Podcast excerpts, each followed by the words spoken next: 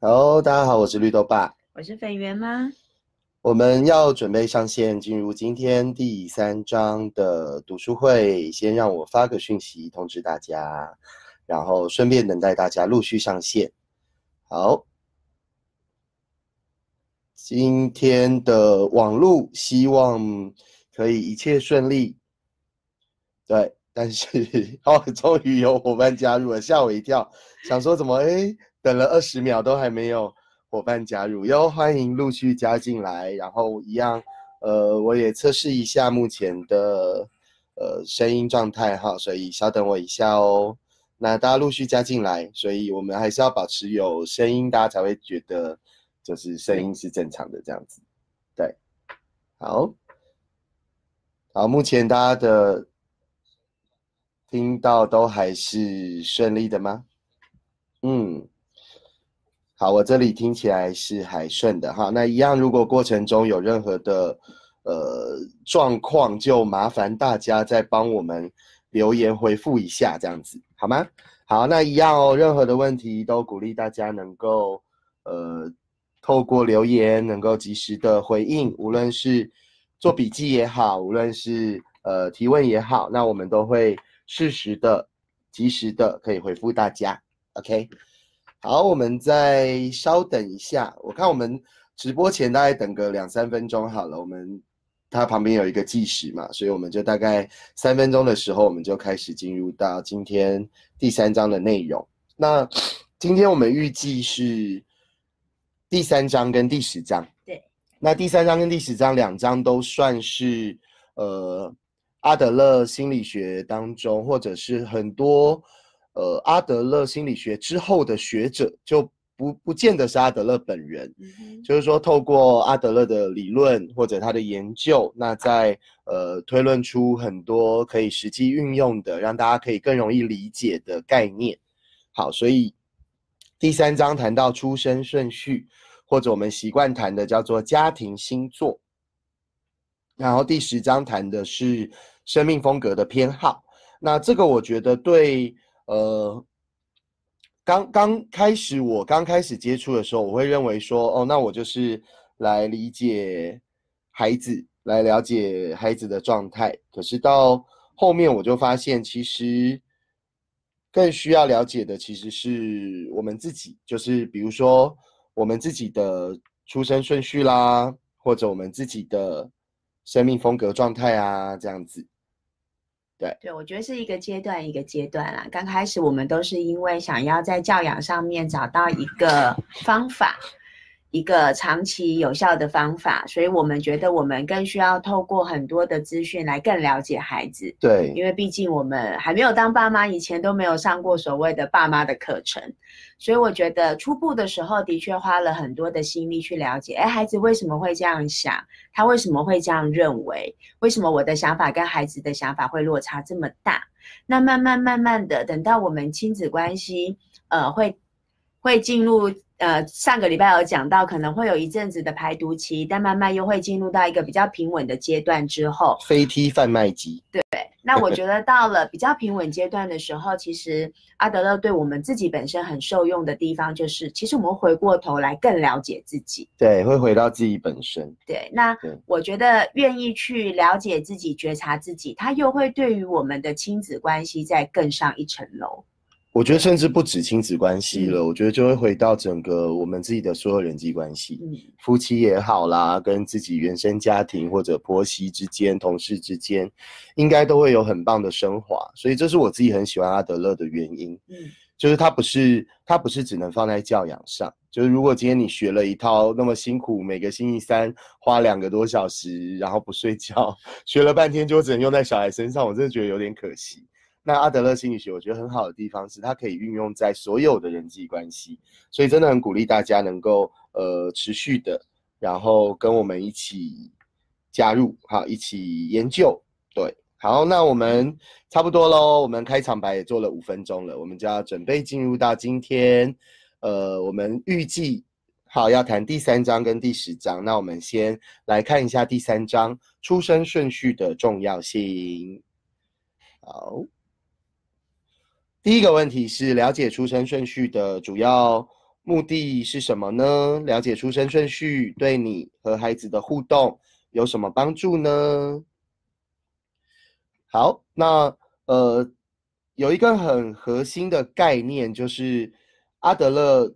认为，或者是阿德勒学派之后的，比如说德瑞克斯写《孩子的挑战》的德瑞克斯，他会认为说，每一个孩子其实都是很敏锐的观察者，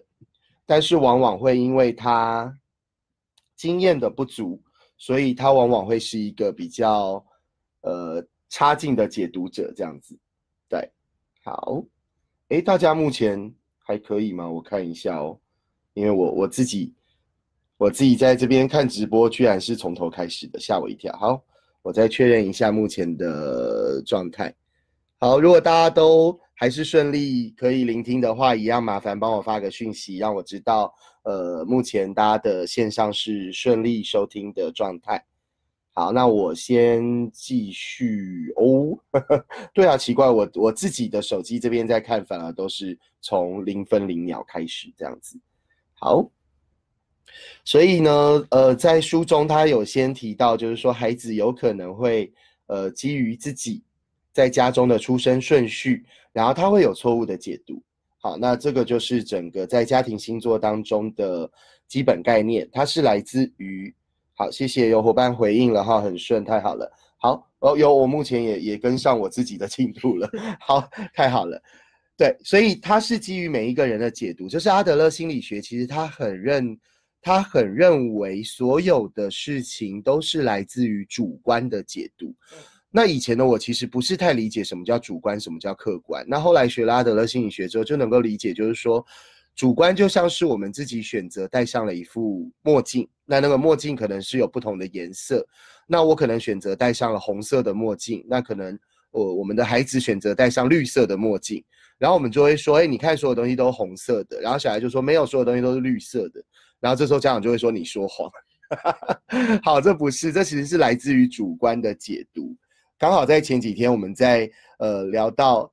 那个，就是有家长说小孩说谎，就是说小孩一直在用手机，家长就说你为什么要用手机一直打电动，然后小孩就说哪有，我明明就是有查资料。好，那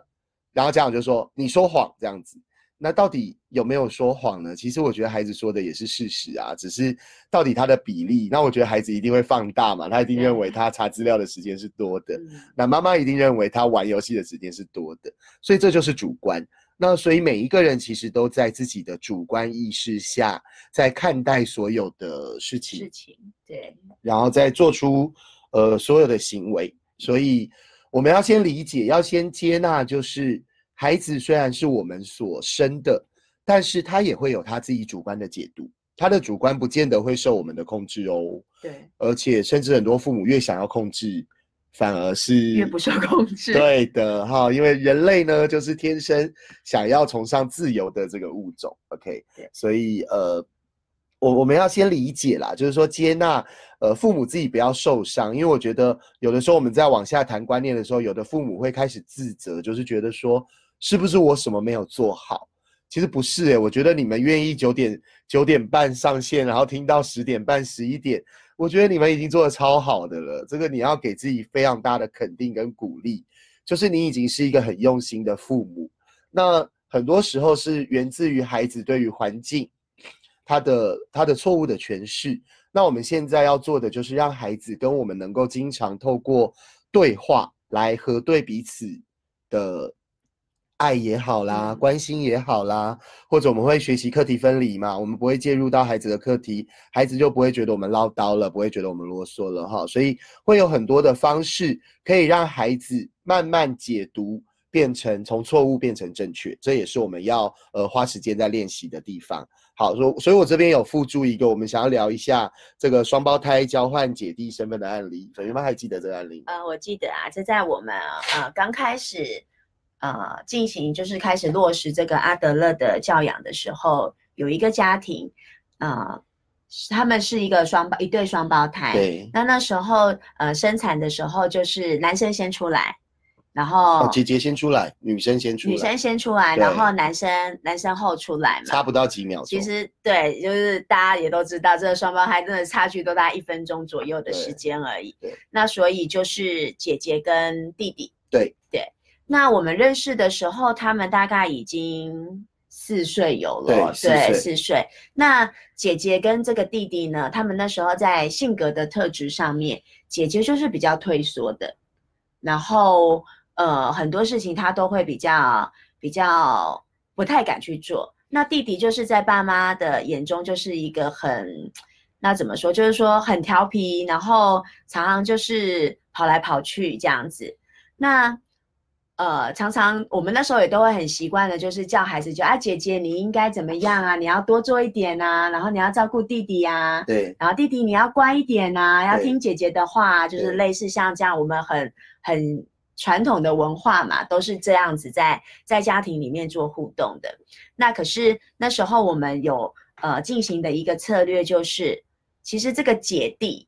在尤其在双胞胎的身上，其实他们根本差距不到1分钟的时间。那时候使用的策略方法就是让他们的那个姐弟的身份互换，就是本来的弟弟在家里面开始称呼他为哥哥。对。那姐姐开始称呼她为妹妹，对。那很特别的事情就发生了，当这个称呼一改变之后，这个哥哥原本的弟弟这个男生，他因为他觉得他当了哥哥了，对，所以他本来的那种比较调皮、比较冲动、比较莽撞的行为，哎，瞬间改变了不少。对呀、啊，对，嗯，他就会开始去照顾这个家里面的人，然后开始去。比较容易去关心别人，比较不太像一个就是好像以前那种都是刺的那种小刺猬那样。对。那这个本来是姐姐的这个女生，她变成了妹妹之后，她反而在这个家庭当中，她觉得她被照顾了，嗯，然后她有了一种安全的感觉，所以她的那种退缩，然后应该要担负起些什么责任却做不到的那种困境，他好像就消失了。对，那再来看到他就是越来越自在，然后笑容越来越多，对对，然后自信也越来越好。对对，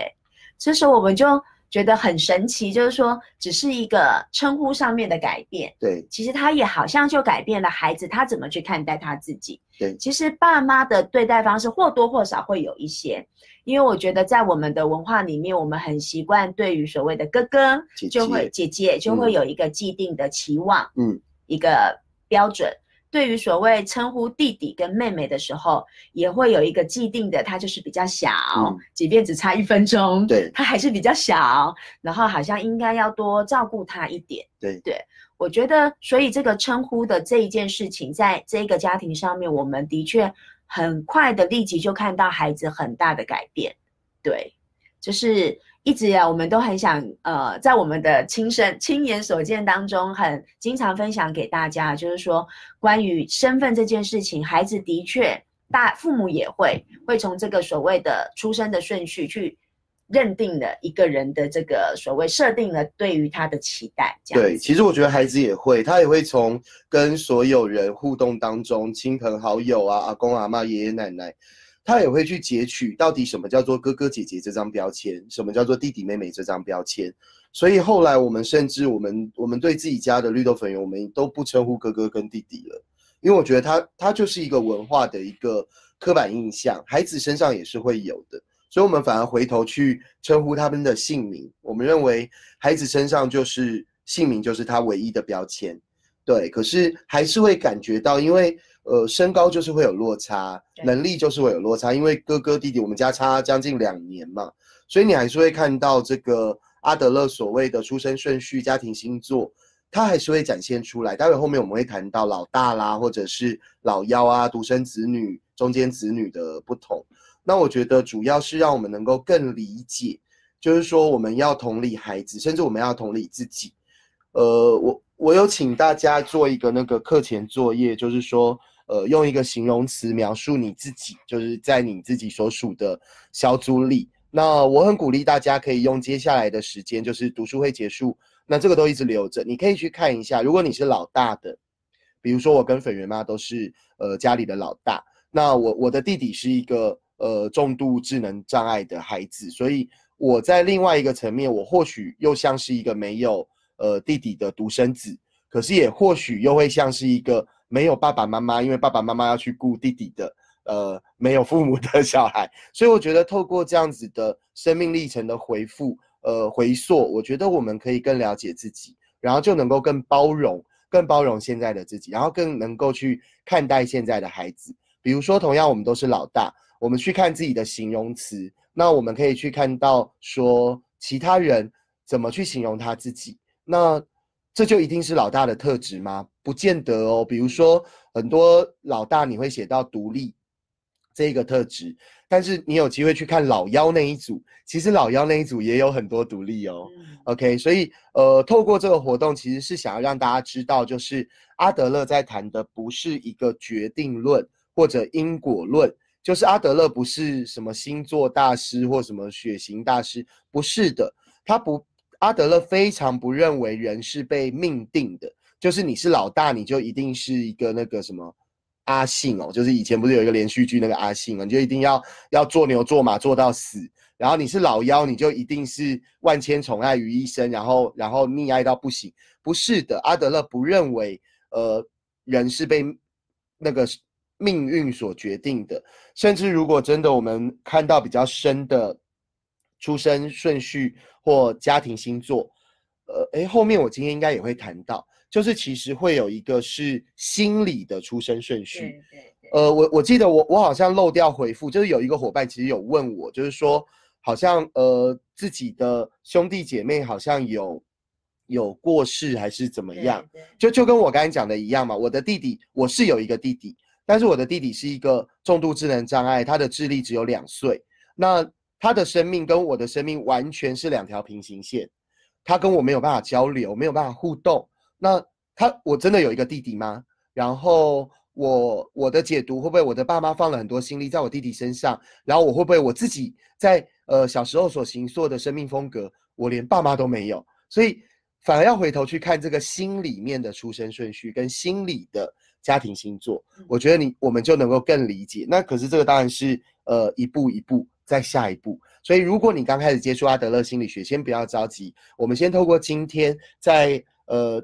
正向教养这一本书，它算是比较浅显易懂、比较初阶的，大家就可以先了解。那或许你也可以，你也可以把它当作是一个星座书好了，你就说，对耶，这个讲老大的，有符合就这样就好。但其实你会发现，同样一个特质，它有可能出现在老大，可能出现在中间子女，可能出现在独生子女，可能出现在老幺，它不是绝对的，完全都是来自于我们刚才一开始前面讲的，叫做自己主观的诠释。好，所以阿德勒说，我们到底生活在什么家庭，我们到底有什么样的过去，阿德勒认为都不重要，他认为重要的是我们怎么去诠释，我们怎么去解释我们的过去。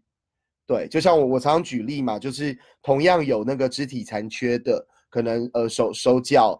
不方便，或甚至是直接有残障的，我们有看到有人是意气风发的，甚至是一个运动员，甚至他还会做一些极限运动，滑雪。然后还有我还有看到日本有一个他有一只手没有，但是他却可以拉小提琴，他用一个架子就拉小提琴。那连我2只手都在，但我不会拉小提琴，所以我们一样会从这样子的生命当中，你会看到那一个生命的毅力。可是我们也会看到有很多正常的人，然后他就意志消沉。所以这就是我喜欢阿德勒的原因，就是他不是一个命定论，不是命运决定的，而是所有都是自己做决定的。我觉得这才是人生真正的价值哈，跟大家分享一下。我们再往下来看，不能讲太久，不然我们今天进不到第10章。OK， 所以了解出生顺序其实是要进入孩子的世界。阿德勒讲了一句很有名的话，我很喜欢他，他叫做我们要用孩子的眼睛来看世界，用孩子的耳朵来听世界，用孩子的心来感受世界。那我们往往都不是这样，我们都是用大人的角度来看孩子，然后就怎么看就怎么不是嘛，因为他就是个孩子嘛。 OK， 所以我们要进入孩子的世界，去理解到底他现在他所诠释的是什么，他所观察的是什么。所以这边有做了几个重点的摘记啦，第一个就是诠释了，第二个就是决定了。所以所有的行为其实都来自于孩子从生命风格所相衍生出来的决定。那只是生命风格，因为它存在于孩子的潜意识，存在于人的潜意识。我们也有生命风格，待会第10章就要来聊父母的哈。所以他主要要做什么呢？其实就是求生存。所以我自己很喜欢萨提尔在他用一个求生存的沟通姿态。其实大家都不是做错事，大家都是为了求生存，或者求发展，或者得到归属感。好，所以大家一定不要苛责自己哦，就是一定要先善待自己。就是大家都很努力了，那我们现在在学习一些更多的心法，更多的技法，让大家的方向可以再更省力一些，跟孩子再同步一些。当孩子觉得被同理了，他就会跟我们同步了。好，第二个问题。手足之间相互比较时，孩子会有哪些常见的选项？第一个，这个我觉得非常重要，叫做手足之间的相互比较其实是很正常的。好，但大人往往很苦恼，因为总是会感觉到说，孩子认为说妈妈比较偏爱哪一个，或爸爸比较偏爱哪一个，有时候大人就会觉得好像有点挫折或受伤这样子。我们也曾经啊，我们在去年就在解决这个状况嘛。对，去年粉圆就跟阿嬷说，她想要离家出走，她觉得我们都只爱哥哥，然后那个绿豆就觉得哪有，我们就比较爱粉圆。好，所以我们去年花了1年的时间在处理这个议题。我觉得它是一辈子的议题。那我很开心，就是孩子他愿意讲出来，我们有机会做沟通，而不是假装看不见这个问题。就是我们可以先理解，每一个孩子永远都认为爸妈比较爱另外一个。就是如果我们自己是有兄弟姐妹，就像我嘛，就是我爸妈一定认为他花了很多心力在我身上。可你看我居然说，我会不会是一个没有父母，我爸妈都在顾弟弟的？就是会有这样的诠释跟观察。OK， 所以我们就先理解哈。那再来就是孩子他就会去比较，这是人类如果没有比较，我们现在还在那个钻木取火，我们就不会进步了。所以比较是一个进步的来源，但是如果陷在那个比较里面，就是我只靠比较来证明自己厉害，那就会走到阿德勒说的优越情节或自卑情节。那阿德勒用情节的话，就是是一种病态咯哈。阿德勒认为人都有自卑感，人也都在追求优越感，用感这个字就是正常的，自卑感、优越感都是正常的。但是如果深陷其中，那就容易发展出优越情节跟自卑情节。那情节这2个字就比较是病态的，比较是不正常的了。OK， 好，所以孩子就会发展出生存策略啦。跑掉了，来哪一个生存策略呢？我们来看一下。第一个是朝着别的领域去发展能力，这个是蛮常见的。那甚至有的时候要家长刻意的协助孩子能够在不同的领域去找到他的优势，找到他的特色。好，这个是我觉得家长可以做的。那我待会我们再举例哈，就是这一个哈。第二个例子就是说会和手足直接竞争并且胜出。那所以这边我们又来谈一个我们真实遇到的案例，就是弟弟想要学一个东西，比如说弟弟说我好想溜滑板，这时候他的姐姐就会我也要溜滑板。稍微简单分享一下，就是说手足之间，我觉得第一个跟第二个在都还蛮容易看到的。就是说我记得我们家自己，像第一个朝着别的领域去发展能力，像我们家自己绿豆跟粉圆，我觉得他们就会比较是在小的时候，那时候我真的不太知道为什么，一直到我接触阿德勒，我印象很深刻，哥哥喜欢的童话故事的角色往往就是那个主角，那个英雄。那弟弟，我问他说你最喜欢这个故事里面什么角色？他常说的都是那个反派。哇，刚开始的时候我好震惊哦，我有点担心我这个老二到底是怎么了。就是我觉得我可以理解的，一般的孩子都会喜欢，在那个年纪都是喜欢那种英雄啊，然后拯救别人的这样子的角色啊。那为什么他会这样？一直到我从阿德勒的教养当中去理解之后，我发现其实粉圆他会去选择，他只有一个目的，他要跟哥哥不一样。对，唯有我跟哥哥不同。这就是粉圆当时的生存策略，我要跟哥哥不一样。对，那第二个就是直接的竞争，然后希望自己能够赢过另外一方。像之前接触的学生，就是当这个弟弟，我们发现到说，其实弟姐姐跟弟弟在个性上跟能力上面还有特质上面其实有蛮大的不同。那老师就发现到说，为什么只要弟弟学了某一个兴趣没多久，就会看到家长的记录就是姐姐也跟着做了，对，然后姐姐也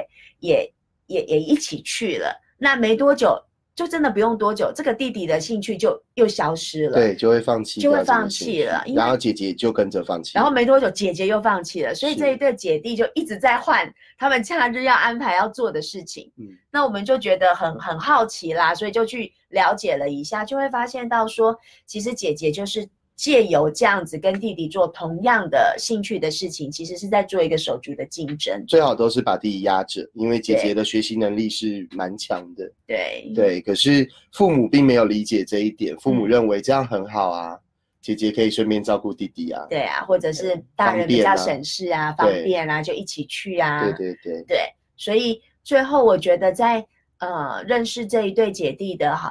2-3年的过程当中，我觉得自己会看到，因为大人没有觉察到这一点，也无法协助孩子去真的去发展出他个人的那个特点，所以整个姐弟就会深陷在这个错误的竞争目标当中，对，其实两方都是不舒服，都是受伤的，对。好，再来第三个就是会叛逆啦，或者报复了 ，OK， 所以。第四个就是直接放弃嘛，反正强不赢。对，所以阿德勒会用一个天平的概念来形容手足，就是有的时候手足的其中一个像天使一样的时候，另外一个就会想要当恶魔，就跟粉圆妈刚才讲的一样，一个是英雄，那另外一个就只好当反派啦，大反派了哈。这是有方法解决的哈，并不是，我还是要强调，阿德勒不认为。就一定是会这样，只是因为孩子透过他自己的诠释，他很容易有错误的目标，造成了不良的行为。那我们只要协助孩子把目标调整，为什么叫做调育嘛？就是协助孩子去调整，然后教育，让他去看到，其实我透过正向目标的追求，我也能得到我的价值，我也能得到我的归属感，我不需要去跟别人比较。好，我们再往下看。出生顺序的资讯呢，可能会被如何的误用？好，不同出生顺序的孩子其实就是不同的角色，会各有鲜明且不同的特质。好，所以这就我们刚才讲的了。如果某一个手足已经扮演了乖孩子，那另外一个孩子呢，就可能要扮演不同的角色，不一定是坏孩子，就是说他要在其他的地方找出他的优势。我们这一代的父母比较明显的很多会在功课上，比如说手足有一个功课特别好，那可能就另外的手足他可能功课就不会太好，但可能他的人际关系很好，或者体育很好，或者什么某个技能很好这样子。那如果有一个全方面都很好的姐姐，哇，那糗了。忽然浮现粉圆妈这样子，弟弟妹妹就会比较辛苦的挣扎着。对啊，就是。我觉得每一个孩子都会去诠释他自己在家庭里面的地位，所以我回顾我们自己成长的过程也是这样，就是说当我身为这个姐姐，在大人的眼中跟在弟妹的眼中，我很多事情都做得很好，是，那弟弟跟妹妹也就会觉得，我觉得有时候就会比较会进入到就像前面讲的，可能他们某一些事情他就会放弃了，对，反正我再怎么做我也没办法，我也比不过，对。但是我觉得在逐渐成长，在那个家庭的氛围里面，大人的父母的角色还是非常重要的。就是我自己会觉得说，虽然我的弟弟妹妹跟我在课业上的成就落差是很大的，但是我觉得我的爸妈并没有很明显的拿这一件事情来做比较，对。但是我觉得弟弟妹妹他还是会去感受到整体的社会价值的氛围，但是父母的态度还是一个很重要的关键。是的。那我觉得也会随着我们长大的过程当中，可能身为老大的我离家之后，就像刚才讲的，我的妹妹她好像就变成家里面的老大姐姐了，对。那所以我觉得那是很关键的几年，就是本来我一个比较没有自信的妹妹，其实她现在可以独当一面处理很多的事情，对啊，还会做那个什么牛肉丝，对，就是我觉得他就独当一面，很厉害，对，处理了很多的事情，然后也成为爸妈离爸妈比较最近的那个帮手，没有那个弟弟更近了，弟弟更近，但是因为弟弟还是最小嘛，所以我觉得弟弟的那个角色的改变，我觉得就没有那么大。但是从我自己跟妹妹，因为我也不会要去打压我自己的妹妹，对，所以我觉得就是刚才讲那个心理的那个位置，所以后面的等到我18岁离开家里之后，我觉得我的妹妹就变成了原生家庭的姐姐了，对，她的那个。能力其实他本来就很有能力嘛，就是他有一个机会让他展现，那我觉得整个就不一样。对，好，所以这提供大家参考，大家也可以思考自己的手足关系，或者如果你是独生子女的话，也可以思考独生子女这个身份，它带给你在整个生命成长的历程，哪些好的地方，哪些成为你现在的包袱，好，我觉得这都是可以做理解的。好，所以很重要的就是这一句话咯，学习出生顺序的目的不是，好，不是哦，不是要贴标签或创造刻板印象，就是千万不要学了之后就说啊老大就是这样啦，好，或者就是说啊你会这样，你会这么耍赖都是因为你是老幺啦，好，那这就是标签嘛，好，所以不是这样哦，就是什么，比如说什么大家都会讲巨蟹座就是爱家啦什么之类的哈，这不是这样，我们不是要谈星座，不是命定论哦。好，所以要帮助的是我们增加对自己还有对孩子的认识和了解，让我们在关系中更有效能。那在书中是打效率啦，那我们是习惯用效能这个概念，因为效率好像有的时候会比较强调一个速度，对，那效能我们着重的是在一个能力的部分，好，所以让大家理解一下。好，我们再往下。第四个问题，好，每个出生顺序的典型特质是什么？好，这个我就直接用我所整理的了，就是大家都可以在看书当中的啦。那我觉得书里面写的也还算蛮清楚的，我就直接用我之前整理然后发布在专页上面的哈。所以我们大概分成就是长子女，然后中间子女，然后老幺跟独生子女。那我们再往下看，就是阿德勒还有再分到第5个。那长子女呢，基本上的概念就是他曾经是唯一嘛，曾经是独生子女，所以当第2个小孩加入的时候，就很像正宫，就是原配，然后加入了小三嘛，哈，所以。很多哥哥姐姐其实是把弟弟妹妹当小三在看的哦。好，透过这个举例，大家应该就能够比较理解，就是为什么很多时候哥哥姐姐其实对弟弟妹妹有一点恨得牙痒痒的，因为他等于有一点横刀夺爱的感觉嘛。我觉得他的关注啊，他被关注变少了，是，对，然后地位不保，对，所以我印象都很深刻，就是接那个。粉圆回家的时候，绿豆是跟我们一起去医院接的，那时候还不到2岁的他，就坐在他的安全座椅上面，就是若有所思的望着窗户的外面。哦，你还记得那个画面就 对，然后因为以前他在车上都会放音乐啊，会唱，自己会坐在位置上唱唱跳跳这样子，然后那一天他再也唱不出，就那一天他就唱不出来，也跳不出来，就是。就可以，那个画面一直在我的脑海当中，印象很深刻。是，对，然后也我觉得也用来提醒我们自己啦，就是说，去理解孩子的那个感受。对，那我觉得就会有助于，就是我们怎么样去看待孩子他很多的行为这样子。对。OK， 好，所以这个老大长子女啊，老大通常比较会保护啊，关怀别人也没有啦哈，但也我是说我啦，不是说老大没有，好，就是对，就是会啦哈，但是也容易有依赖啦、权威啊、保守或悲观的个性。OK， 所以你会发现，其实有的个性是矛盾的啦，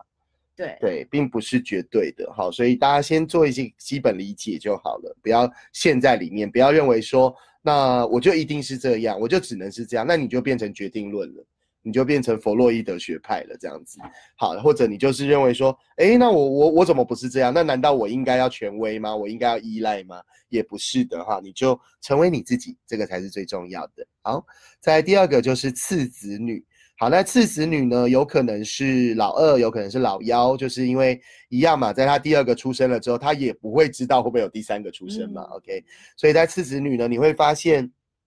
多数的第二个小孩，他在人际的智能上，人际的技巧上面往往是更精明的。好，就是老二，因为他一出生，他就要在一个有比他大的哥哥姐姐的底下求生存，所以他会有很多相对的那个能力，有没有哈？在老大的弱处发展相对的高强能力。OK， 好，所以很多的次子女其实也是很有竞争性的哈，所以不见得一定都是老大，也不见得一定都是次子女。那我们再往下看，就是什么叫中间子女呢？中间子女在阿德勒的家庭星座是阿德勒比较担心的一群人，就是说上有哥哥姐姐，下有弟弟妹妹，好，就是往往被夹在中间，你会觉得好像我的能力比不过哥哥姐姐，然后我的爱比不过弟弟妹妹，所以会比较有点像浮萍一样找不到自己。OK， 所以会有压迫感，容易自怜、自卑，人际关系好，但这不是绝对的哈，我还是要强调不是绝对。所以他后面也有讲啦，中间子女也有可能成为家中的一个枢纽、一个关键、一个最灵活的活棋的角色哦。OK， 好，所以我们再往下。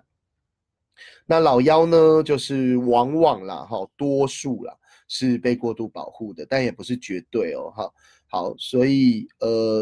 所以最下面就有讲啦，所以我看到有很多那个老幺这一个小组的回应，其实我觉得还蛮感动的，就是大家其实也都找出了自己的一个方法，找出了就是走出了自己一片天啦，我觉得并没有真的活在老大或哥哥姐姐的这个阴影之下这样子哈，我觉得这才是重要的，怎么活出自己，这才是阿德勒最想要谈的事情，就是说我到底我到底怎么去使用我所拥有的？是的，对，我觉得这是阿德勒让我们很受用的一个概念。对，那我觉得回到父母，回到身为我们父母的角色，我们要很留意，就是因为经常有看到，包括我们好像昨天在电梯里才聊到吧，就是我们自己家两个小孩，然后粉圆妈的妹妹也是两个小孩，所以刚好我们就是绿豆，然后再就是有一个那个表弟，但他们家是哥哥嘛哈、哦，所以就是绿豆下面有一个表弟，然后再粉圆，然后再下面还有一个表弟，就这样四个人组成。那其实最小的那个都已经2年级哦，还是3年级？3年级哦，3年级了。可是，在所有人的心中，你就会一直觉得那一个他好像还在3岁，还在5岁，他好像都长不大。对。可是其实他已经长大，他已经要3年级了。所以我觉得这个就给我们一个很深的提醒，就是说我们很容易把哥哥姐姐就是当成他很大，他应该要很懂事啦，可能他才5岁，你就觉得他应该很懂事啦。那个弟弟妹妹，可能他已经15岁了，还是觉得他好小，对，你还是觉得他5岁。就像有的时候我就会问粉圆说你现在几岁？我怎么都一直觉得你6岁。然后粉圆就说我已经要几岁了？10岁，他已经10岁，要11岁了，天哪，这样子，好，已经要进入青春期了。然后我的画面还一直停在他是3、4岁那种感觉，所以我觉得这真的是父母要留意，就是说我们不要永远把大的孩子看得很大，把小的那个弟弟妹妹看得很小，这个其实对老大有压力，对老幺其实是能力上的剥夺。对 ，OK， 所以摆脱，反而学了这个，我觉得摆脱掉。有的时候你用一个老大的角度去看老幺，你用一个老幺的角度去看老大，啊，或许你的角度会有所不同，对，会不一样。对对。好，独生子女呢，一直都是注意力的中心啦，那没有手足，所以比较难学习与人分享与合作，这也不见得，因为是可以到团体当中学习的。不过独生子女通常很会跟大人相处，这是真的，对对对，我们身边有很多的独生子女，对 对，很知道察言观色，对，很会跟大人互动。对，这样子哈，okay，因为他的生活经验多数是大人嘛，这个也非常可以理解。对对 对，那所以如果你自己的小孩是独生子女，我们自己是建议啦，就是说在3岁之后，如果能够不进幼稚园，当然我们是鼓励不要那么早进幼稚园，就是你可以先有一些亲子的团体，就是爸爸妈妈带着小孩一起去参加，假日也可以，平日也可以。那当然鼓励大家来参加我们可能亲子团这样子。那我觉得带着孩子一起来，我觉得你可以让孩子一方面拓展人际的舒适圈，他可以看到不同人的互动。那另外一方面，我觉得家长也是，就是你比较不会把焦点都放在育儿上，孩子的身上，对，因为你就一个小孩嘛，然后如果你又是全职在带小孩的，你很有可能把你生命当中所有的精力都灌在孩子身上，那有时候孩子他反而承受不了那么多。OK， 好，所以快速的带过哦，因为它不是那个哈，不是星座命盘，不是这些的。不过讲到这些出生序，我刚刚倒是联想到说，其实我觉得不管我们生几个孩子，是好。一个、两个、三个，我觉得在讲到他们这一些特质的时候，那我们就会想说，那这个都已经，这个出生顺序都已经是决定啦，那到底我们大人能够做什么？其实我自己就会联想到说，我们刚开始在进行这个阿德勒父母学的时候，我们所有给家长的第一个建议就是，你一定要安排单独跟孩子约会的时间，对，让每一个孩子都有当独生子女的机会，对，而且他会去跳脱掉，就是我们一家人在一起的时候，那个顺序很容易就咚咚咚咚咚就出来了，爸爸妈妈、哥哥姐姐、弟弟妹妹。对，但是如果我们跳脱，我们有单独跟孩子这个约会、一起相处的时间，我觉得他就会比较跳脱那一个家庭星座的那一个氛围。对，对我觉得这蛮重要的。可单独约会好难推动哦，我不知道现在在线上的伙伴你怎么认为？我们推动到现在已经要第9年了嘛，我们从2010年已经要迈入第10年了。很多家长就会说，好不容易放假了，当然要全家人在一起啊，怎么还可以只跟一个小孩呢？对，所以就比较他们没有办法理解，就是说为什么让每一个小孩都能享有独生子女的对待，其实是很重要的事情。对，好，那如果你能够理解跟接受的话，真的很鼓励你。可以的话，当然爸爸妈妈同时这个时段只陪其中一个小孩，那另外一个小孩可以去你的教养支援系统，比如说阿公阿嬤家、邻居家、朋友家、同学家都可以。那如果刚开始你的人力比较吃紧，像我们一开始也是这样，就是爸爸陪一个，比如说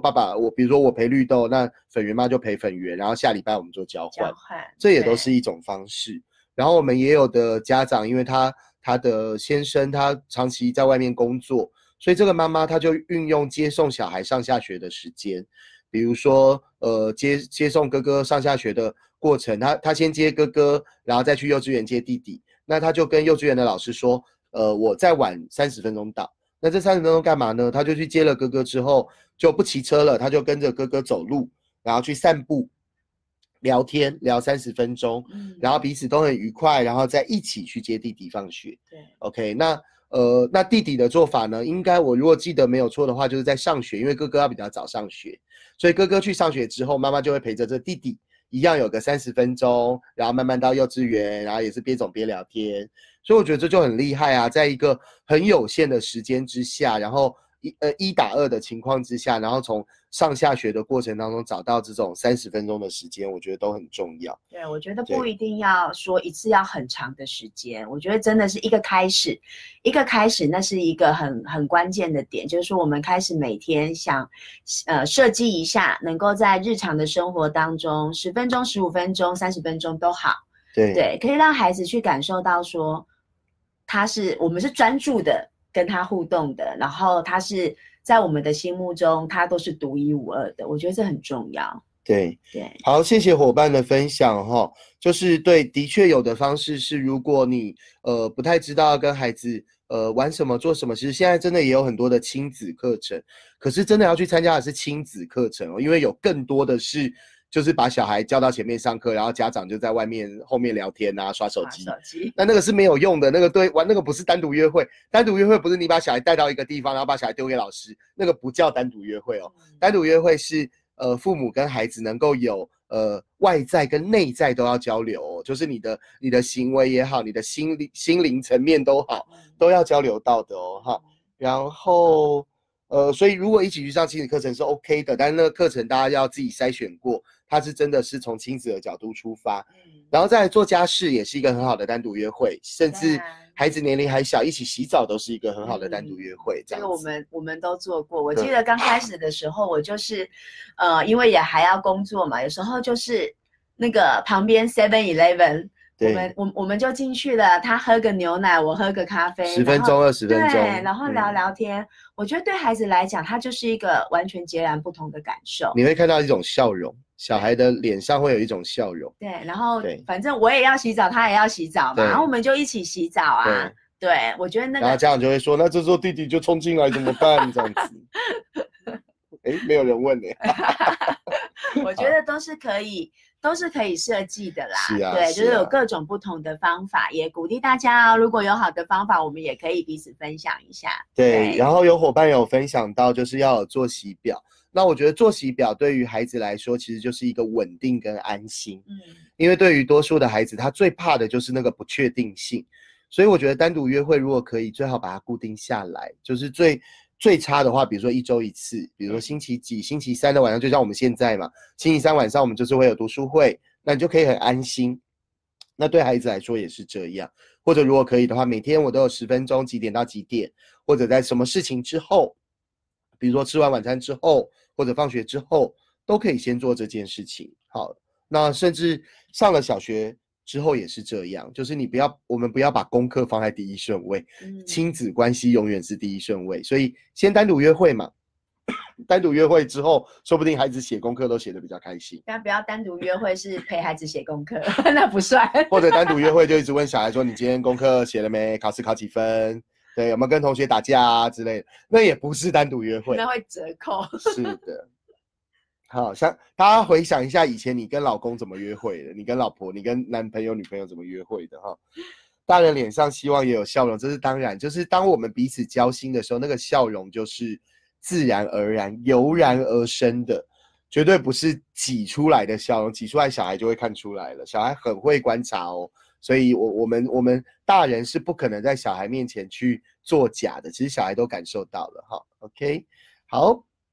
溺爱会造成哪些风险？为什么有些家长还是要溺爱孩子呢？好妙，忽然串出这一串，是因为他谈到那个老幺的内容里面谈到溺爱啦哈。好，所以书里面提到的风险，第一个，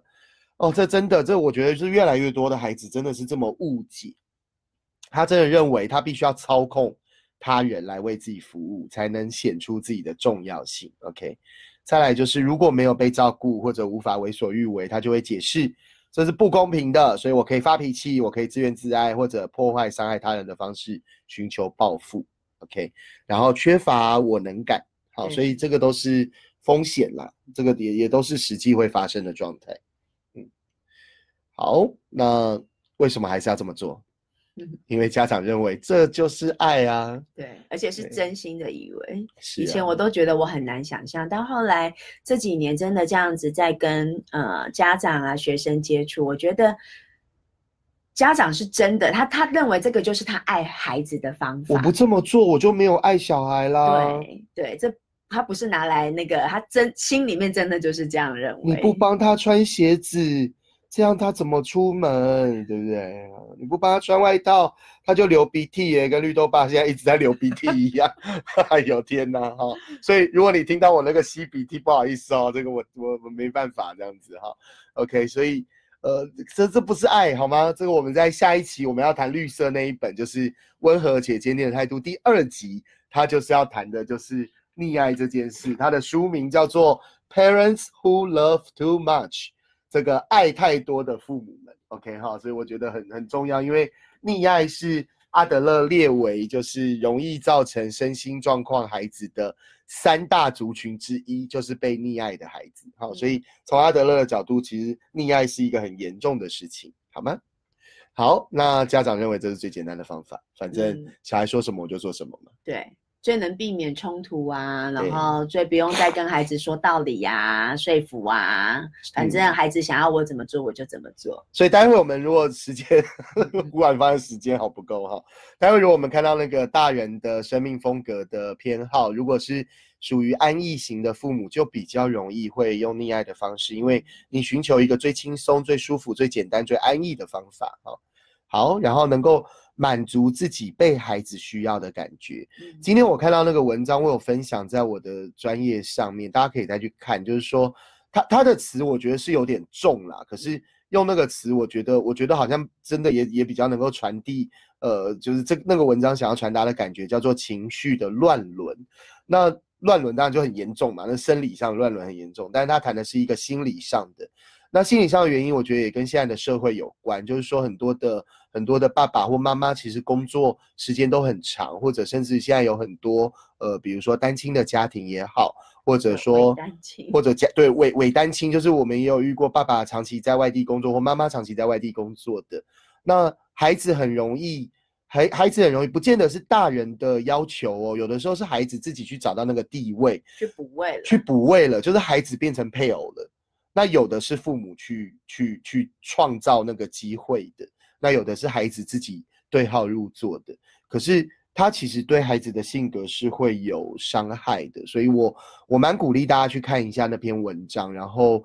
我觉得只能做到自我觉察，就是说我们可能还是要透过自己价值感的自己的归属感被满足，我们能够更悦纳自己，我们能够更有自信、有自尊、有这个更自在，我觉得我们才能够摆脱这种情绪上的乱伦也好，情绪上的勒索也好，就是我们藉由一个关系，那它其实会造成彼此都是负面的伤害，但是它很甜，它很舒服，所以大家会去做。OK， 好，所以能满足自己被孩子需要的感觉，所以我们也遇过很多父母，那这个父母他都很难跟我们合作很久，就是他可能过一阵子就会离开，就是说他不太能够赋权，就是赋予权利跟赋予能力，赋权跟赋能，他很难做这两件事情，原因就是他必须要让孩子是一个无能的状态。对，如果当孩子今天有权利了，可以做决定，当孩子有能力可以独立的时候，大人的价值感就会不见，他没有被孩子需要了，那我怎么还叫一个父母呢？是啊，所以他就只好离开我们，因为在我们这里孩子的能力只会往上暴冲这样子。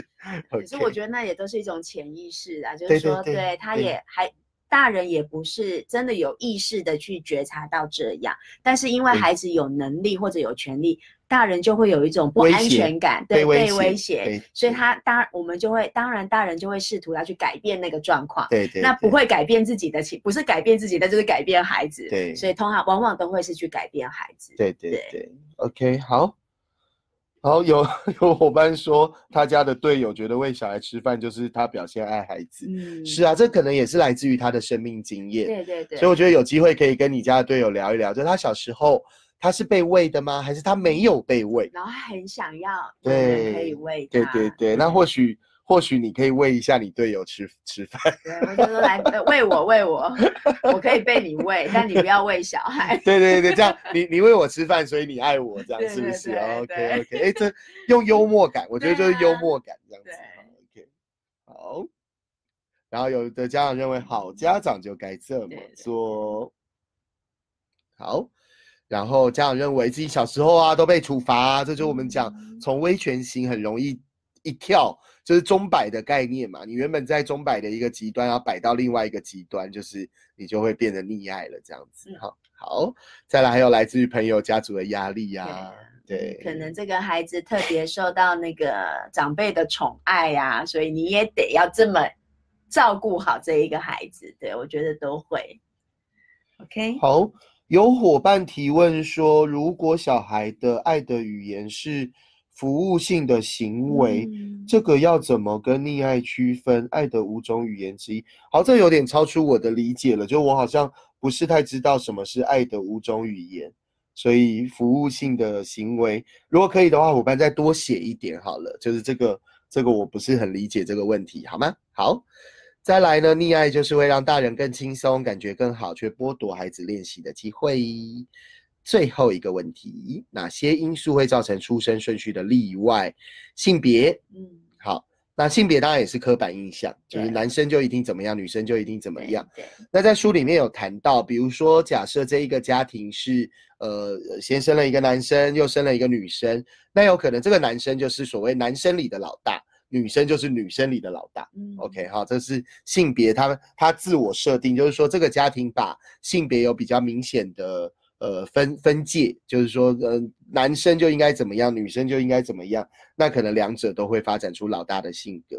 再来就是年龄的间隔，好，年龄的间隔就是比如说差很多岁啊，通常差大概5岁以上就很容易形成另外一个老大或独生子女的状态，或者他会觉得是我上面可能除了爸爸妈妈之外，哥哥姐姐也是他的另外的爸爸妈妈。OK， 所以他就有可能会老幺的性格就会更加重，就是他就有可能会更被溺爱，或者更无能，或者更耍赖之类的哈。OK， 再来就是放弃老大位置的老大，这个也蛮常看见的，因为老大的地位受到威胁之后，当然他会努力过一阵子，那通常来说，我们看到很多的组合是这样，就是哥哥跟妹妹的组合。那妹妹因为第一个妹妹嘛，年纪又小，然后又是女生，然后又可爱，然后家长又把她打扮得漂漂亮亮，哇，那一看那个哥哥，天哪，真的是恶魔一样。所以很多那个兄妹组合很多，当然不是绝对哦，我知道也有那个兄妹组合哥哥很厉害的，比如说什么阿滴英文之类的哈，那个哥哥就还不错。好，那很多兄妹组合在这样的家庭氛围当中，这个老大就会放弃自己的老大位置，他会变成超老幺的，就是他会变成超依赖的，他会变成超无理取闹的。我好像也不能用老幺去标签啦，就是刚才看到的这些老幺性格，你会发现出现在这个老大的身上。那这是因为他已经放弃掉这个老大的位置了。那所以谁会去补位呢？就是第二个孩子。所以我有看到这个中间子女好像有伙伴有回应到，就是说什么好的时候都不会找他，但坏的时候就是他扛这样子，好，类似这样子的概念。对，好哦，好，所以大家都知道爱的语言哈。那大家再给我开示一下，因为我没有很理解爱的语言到底是什么，是佛洛姆的吗？我到目前还没有看佛洛姆的书，但是那个《被讨厌的勇气》的作者岸见一郎是还蛮推荐佛洛姆的书。好 ，OK， 再来家庭气氛。如果家庭气氛是合作而非竞争，这也是我们家现在在努力，也是鼓励所有的家庭都能够去努力的哈。就是家中的每个孩子，他也有可能选择在相同的领域当中表现优异。比如说，我们最近跟孩子去看那个《复仇者联盟》，我们就谈到他就是罗素兄弟嘛，所以这一对兄弟他其实就是在导演的这一行里面，他们反而是彼此合作的。OK， 那当然，如果父母在教养上比较缺乏共识，他就容易创造竞争的家庭氛围。好。那粉圆妈有没有要补充的？因为这一章大概就到这边而已。我来看一下，爱的5种语言，我来看一下。所以我觉得最后讲的这个家庭气氛啦，它也为我们指引出，就是说让我们知道说我们是可以，身为父母的我们是可以有所作为的。对，所以只要我们能够使用正向的教养的方法在我们的家庭当中，孩子他就不会受到这个他就有机会去改变他主观的这个认知。我觉得自己还蛮深刻的经验就是说，阿德勒讲的这句话就是说，孩子都是用他的主观在看待这个世界。对，所以即便我们有时候我们讲了很多所谓客观的事实，孩子他接受不了的，因为在他的主观里面他就不认为是这个样子。所以应该是今天吧，好像我也看到了有一个文章，他就讲说，当孩子觉得父母偏心的时候，我们不是要去做解释。我觉得这个描述非常的好，我们好像很容易经常就是说，没有啊，其实妈妈没有比较爱哥哥啊，妈妈也很爱你啊，就要开始去解释。因为否定小孩的主观诠释、啊、对，所以这个解释还是进不了孩子的心理的。对，他认为你否定我。 对，所以是要先站在孩子的角度去理解跟去接纳他有这样的看法。对，那我们会有一个可以有一个在教养上面选择一个方式，让孩子在很多的时候他开始愿意的去松动他那一个主观的诠释，然后去感受到说其实父母愿意去开始去感受父母给他的爱。对，所以我觉得这个是在这个正向教养当中最后这一点，家庭的气氛它是一个很关键的因素。对，好，我大概理解伙伴所写的5种爱的语言。那当然这个会有它的出处，我觉得也没有对跟错。那如果要从阿德勒父母学的角度来看的话，关于服务性的行为跟得到礼物，当然你我们被别人服务，我们被别人赠送礼物，我们当然会觉得开心跟快乐，因为它就是一个外在的一个正向的增强。那我们自己从阿德勒父母学，我们会比较鼓励大家的是着重在第一点肯定，就是我们是从鼓励这个词嘛，那我觉得跟肯定是如出一辙的。然后第四个宝贵的相处时光，跟第五个肢体接触。好，那我觉得这三个它是不太需要，就是它不会剥夺掉小孩的能力跟权利。嗯，就是我觉得从阿德勒父母学的角度，我们要理解孩子的四个需求嘛。第一个就是无条件的爱，第二个就是有成长的能力，然后再来有贡献的价值，然后有做主的权利。所以我们任何的我们认为爱的行为，其实不能跟这四个相冲突。比如说假设我要帮孩子服务，可我这个服务却会剥夺了，比如说假设今天天气就变冷了嘛，那我就说那我帮你穿外套，可是我帮你穿外套这件事情就有可能剥夺了孩子做主的权利跟成长的能力。对 OK， 所以它就会有相冲突，所以我们就要去思考这个服务性的行为能不能够做。然后得到礼物也是，就是礼物它我很鼓励大家，就是礼物是一个在固定的时节，比如说生日礼物，比如说圣诞礼物，或者新年礼物，反正端午节礼物都可以啦，就是你是一个固定的。那礼物千万不能变成是一个交换，比如说你考试考得好，所以你有礼物，或者你帮忙照顾弟弟，所以你有礼物，那它就变成是利益交换了，它就不是礼物了。我觉得礼物应该是一个心意，对，一个很单纯的心意，然后甚至它不应该是沦为一种价钱的比较，或者一定要买到小孩要的，或者就是小孩开了礼物还会有那种失望的表情，那我觉得那小孩就曲解了礼物的本意了。对，我觉得是孩子怎么解读这个礼物，它是一个关键。对，所以我们可能从孩子，就是父母开始要去觉察，就是说这个礼物到底，就刚刚讲的嘛，孩子怎么去诠释它？对，对你妈妈，你送的这个不够好，你为什么不再送好一点？那这就跟我们想要透过这个礼物表达给传递给孩子，它就有一个很大的落差。对，对好，所以我觉得，谈亲子关系也好，谈教养也好，其实有各种不同的派别。那我很鼓励大家，就是要去思考。就是你怎么去判断？就是我刚刚跟大家分享的是我们的判断，就是我们认为所有的行为不要跟孩子的四大基本需求相冲突。那所以有这伙伴就说，那是不是有些人需要这种服务性的行为才能被爱的感觉？是的，是的，溺爱就是啊。对，为什么会讲说爱太多的父母造就这个被溺爱的小孩，或者我们现在讲的妈宝或者是靠爸族？他就认为别人就是要为我服务啊，如果你不为我服务，你就是不爱我。那可是谁能够为他服务一辈子呢？对。那他爸妈老去了之后，他就在他的婚姻关系当中去找这件事。可他的婚姻关系就一定要满足他这种被服务的期待吗？其实也不是的。所以我比较鼓励大家是回到阿德勒的角度，为什么我们谈自立，我们谈共好？所以它就不是一个服务，就是我一定要对你好，我一定要对你做什么，我一定要让你感觉到舒服，然后我才是爱你的，不是这样的。对，我觉得应该是一种自立跟共好的概念。所以我很感谢伙伴的提出，就是现在的资讯那么多，学派那么多，那你怎么去判断，你怎么去分辨？我相信大家就是透过自己的智慧，透过自己的生命经验，我觉得可以找到自己最符合自己的这一条路。好，孩子要几岁才能用客观的态度看事情呢？各位伙伴，我们活到现在40几岁了，我们有用客观的角度看事情吗？没有的，很难的，因为人就是主观的哈。我们只能用一种同理的角度，就是我很喜欢有一句话，但我有点忘记它完整的话，它的概念就是说，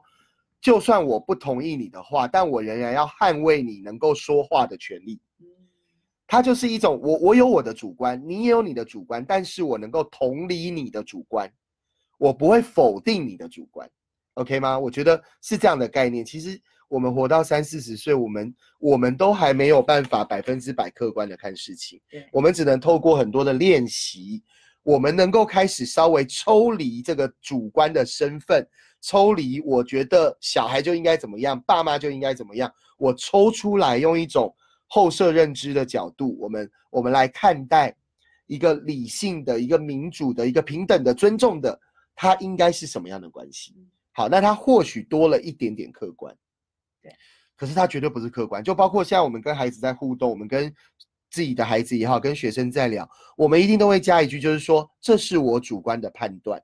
你可以选择接受或不接受。所以我们会回馈我们的观察，可这个观察一定是来自于我们主观的判断。对，可是透过这个观察，对方他有机会得到不同的角度。所以如果你有学习周哈里窗，你就可以比较理解我在讲的是什么，就是他所看到，就是外人所看到的他，那回馈给他，我们并没有要强迫他接受。好，就是我有我的主观，但我也尊重你的主观。我觉得这是反而要练习的是这件事情，就不是要去要求孩子放掉主观，那是不可能。当一个人没有主观的时候，就叫做没有主见，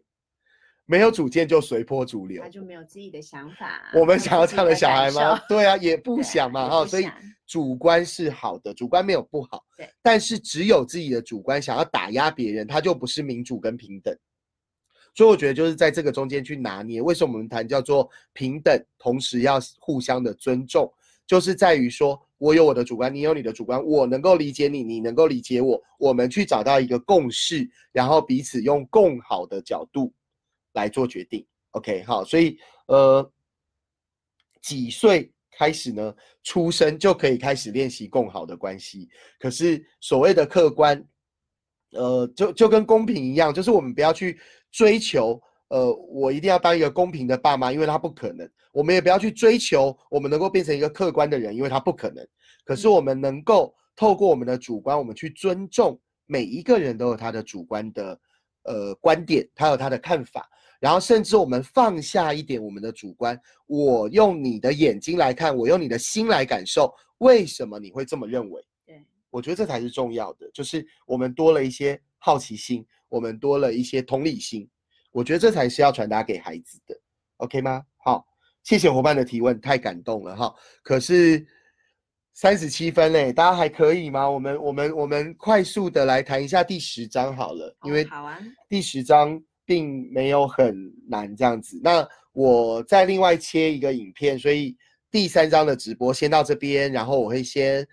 中断，然后我再开一个第10章的直播的影片，那鼓励大家一起上线。然后如果你还没有做礼物的测验，待会我的投影片里面也会有，你就快速的选择一下。所以我们第3章先到这边，然后待会大家重新整理一下画面，我们进入第10章。好，待会见，拜拜。